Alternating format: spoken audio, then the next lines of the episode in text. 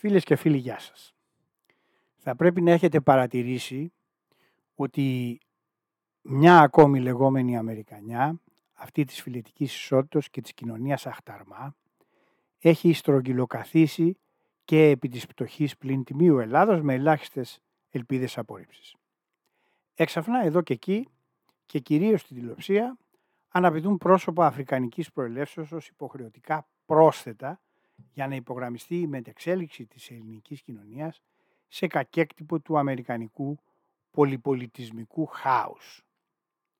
«Καλημέρα ντουντού», λέει η φω ξανθιά Ελληνίδα της πρωινής του Βου, αποτινόμενη στην νιγηριανής προελεύσεως κουλ νεαράς με σκληρό άφρο και ανάλογο αίσθημα του ανήκει. Και εκεί παίρνουμε όλοι και όλες μια βαθιά ανάσα αναλογιζόμενοι και αναλογιζόμενες ότι ναι και η πατρίδα επιτέλους ανοίγει τα φτερά της στον πολλά υποσχόμενο κόσμο της διαφορετικότητας, της κατάργησης των δύο φύλων που καταβασάνησαν γενναίες ολόκληρες από την αρχή της ιστορίας και στην με ανοιχτές αγκάλες υποδοχή του κάθε πικραμένου και πικραμένης από τα βάθη της φιλετικής ποικιλότητος.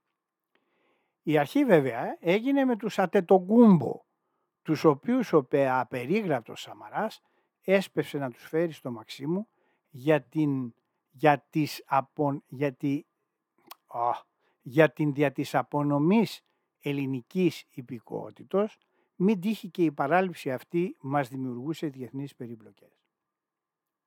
Αλλά και μπράβο στο Crazy Greek που λόγω ταλέντου στην καλαθοσφαίριση έγινε πολυεκατομμυριούχος, με τρόπο που αποκλείεται να είχε φανταστεί αν είχε μείνει στα βάθη της Αφρικανικής Υπήρου.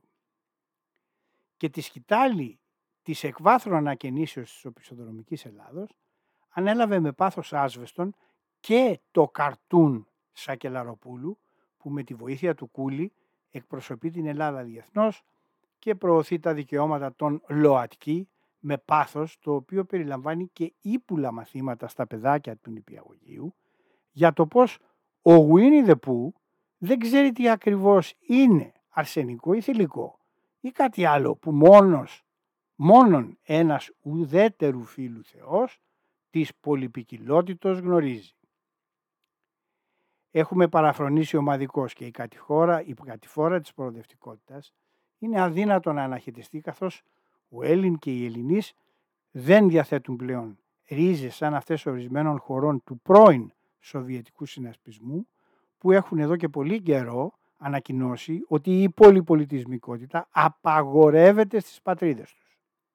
Αλλά πώς να διαθέτουν τέτοιες ρίζες ή και ε της Ελλάδος όταν αρχής γενομένης το 1974 το μαγαζί η Παρθένος Ελλάς ήρθε κάτω με την από την πίσω πόρτα επικράτηση των προοδευτικών δυνάμεων που μας ματοκύλησαν το 1946-49. Σήμερα οι στόχοι της συγχρόνου λεγόμενης ενωσιακής ελληνικοευρωπαϊκής ταυτότητος έχουν και αυτοί προσαρμοστεί στην πολιτική ορθότητα χωρίς την παραμικρή αντίσταση.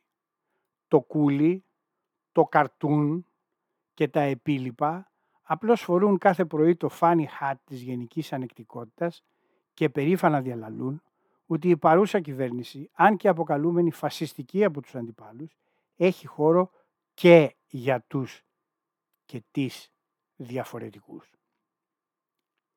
Και εκεί κάπου μέσα στη γενική θολούρα της πλέριας ανεκτικότητας προκύπτει και ένας κύριος Ιωάννης Στρατάκης που βάζει ο άνθρωπος τα κοντοβράκια του και την πλαστική παντόφλα του και καταφθάνει στην φωλιάν του καρτούν για να παίξει βιολί. Και δικαίως τη τρώει δημοσίως, διότι ακόμη και το σοφιστικέ κουλάτο έχει τα ωριά του, προκαλώντας τον άμεσο ορθό αντίλογο από σχολιαστές, τον οποίον το γλωσσικό ιδιώμα υποφέρει τα αποτελέσματα της ελληνικής προοδευτικότητας. Υπομονή λοιπόν και σας ευχαριστώ που με ακούσατε. Γεια σας.